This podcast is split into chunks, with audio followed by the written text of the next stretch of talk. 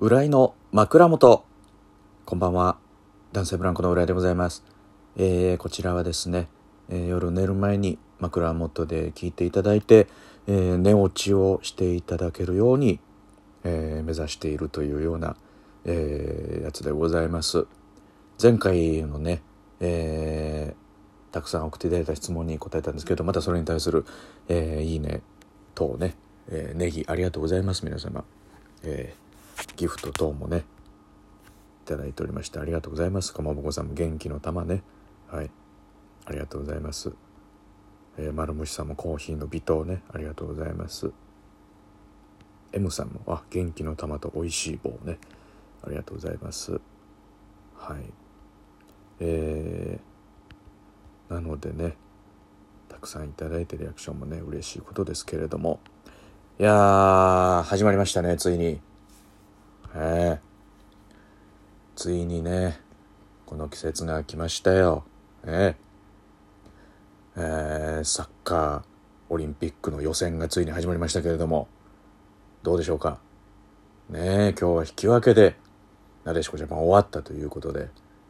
えー勝ち点1が入ったんでね。やっぱ開会式よりね前に始める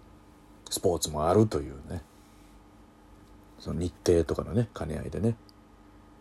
えー、それであさってオリンピック始まりますからそれに向けて、えーこう予選がスタートしたということで、えー女子ソフトボールなんかもね始まったりしましたけれども、えーこれではないですね。はい。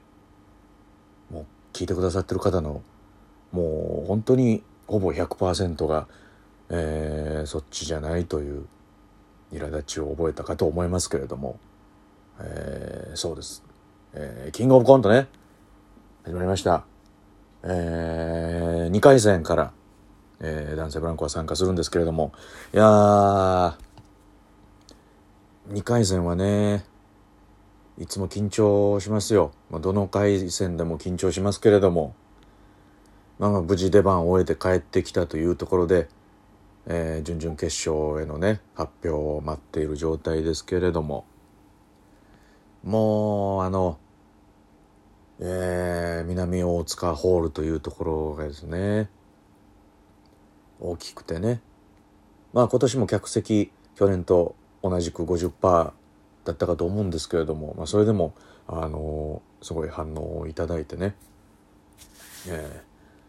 いい結果出るといいなと思いますけれども。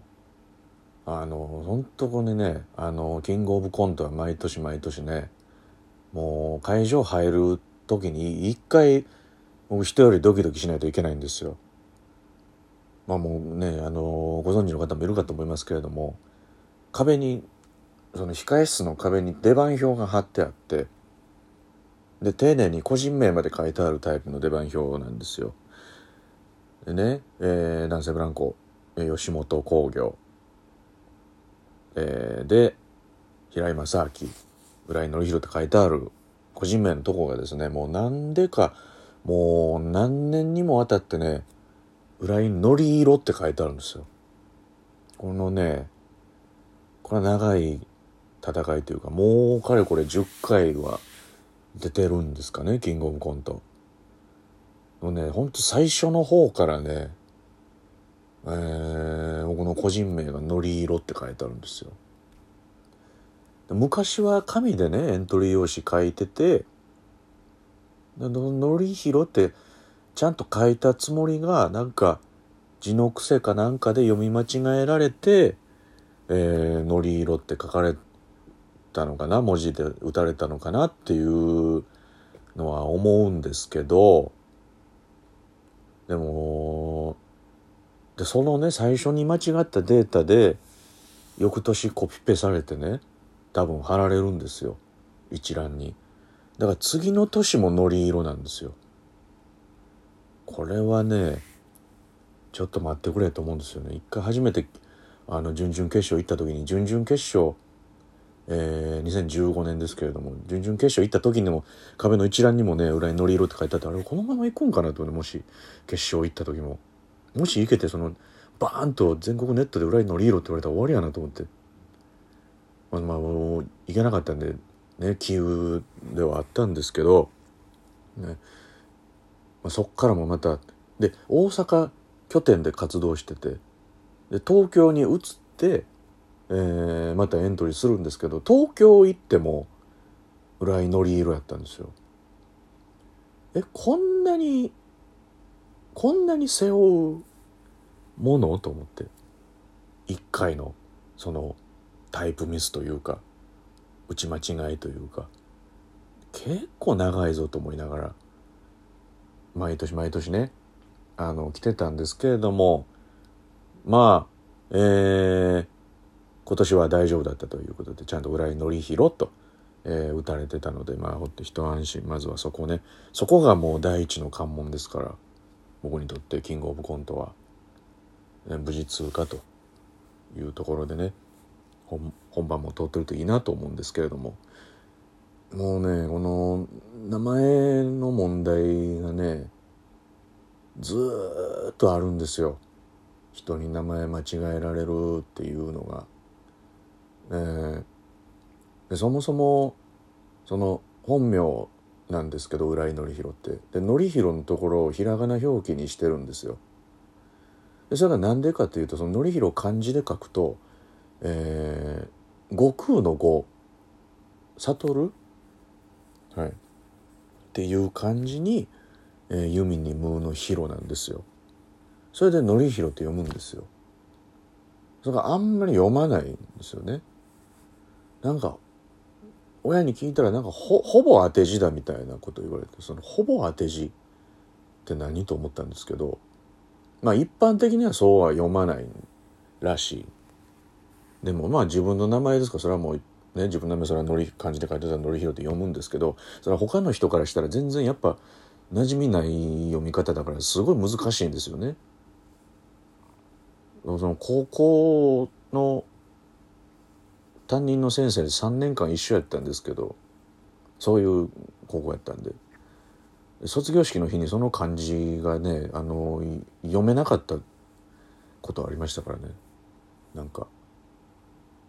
もうね今日で皆さん高校卒業ですけれどもみたいな一人一人、えー、最後の出席取りますんでっていうところで「えー、浦井、えー、佐藤弘ごめん何やったっけ?」って言われて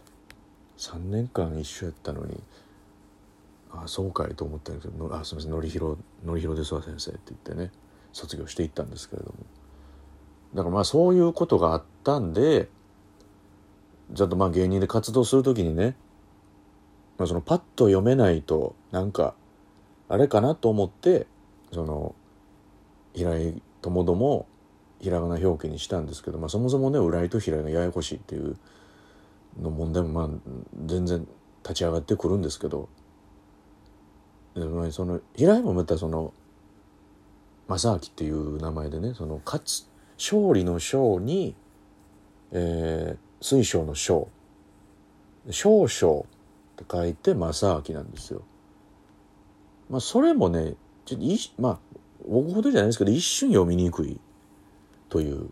のでひらがな表記にしてね正明という。もうこれはこれでまたその浦井と平井でね典弘正明で結局7文字同士で、えー、その字の漢字もよう似てるし井戸の「い」も入ってるしっていうのでもう10年経っても同期とかに間違えられますけれど、まあ、そういうのもあるんですけどひらがなに直してもまだそのキングオブコントがね間違えてくるというところずっと名前間違いはねもうすごい三十何年ずっとつきまとってる問題なんですよね。で浦井浦井という名字もねまたあんまりいないからそのこの芸人界隈ではものすごい先輩に一人あの作家さんでね浦井さんという方が、えー、おられますけれども本当にその人ぐらいで名字まで一緒やったというのがもうあとはもう本当親戚の人おじいちゃんおばあちゃんとかぐらいのしか知らなくてこれもまた涌井と間違えられるんですよね。山水のね僕は浦島太郎の裏ですけど俺パッと見ねあの山水に、えー、頭に「まあ」ってついてるね。あの枠？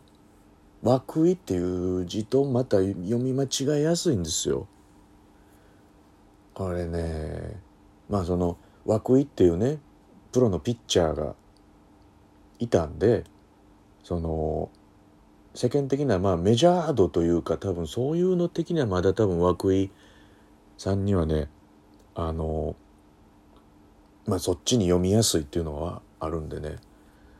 でそういうのを全部足していくと間違い全部間違いを踏み抜いていくと涌井のり色というやつになるんですよね。もうで全然ちゃうんですよ。もうその人はもう。ままだそのパーフェクトを出した人はいないですけどその間違いはね。もういずれ出るんじゃないかと思いますけれども。浦井紀弘という名前で、えー、やっておりますのでどうか一つよろしくお願いしたいなと思うんですけれどもね。なんかいろいろ思い出したなと思ってそういう名前間違いの話をね。いっぱい間違えたらの紀弘は本当に初見では読めないですからね。これは難しい問題ですはい。さあもうね通ってるといいな。準々決勝から5分ネタですから。もうそこがねいつもドキドキするんですよ勝負がね。今年ことは決勝行ってね、えー、皆さんの、えー、テレビでねコントをお届けしたいと思ってますので、えー、これからも頑張っていきたいと思います。明日はですね幕張で、えー、驚異の5ステございますのでね、